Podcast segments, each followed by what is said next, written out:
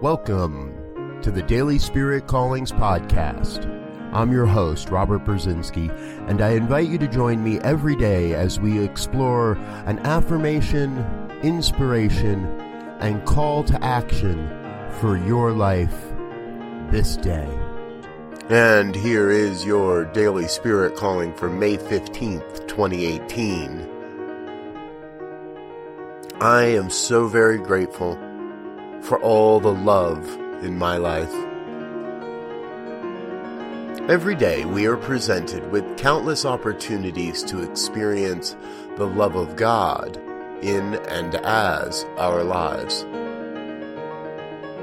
Today, you are called to radiate a vibration of love and allow that vibration to return to you multiplied. Thank you for listening to Daily Spirit Callings. If you found value in this program, please share it with your friends. Learn more about Spirit Evolving Ministries at spiritevolving.com. Until next time, peace and blessings. Go forth and prosper.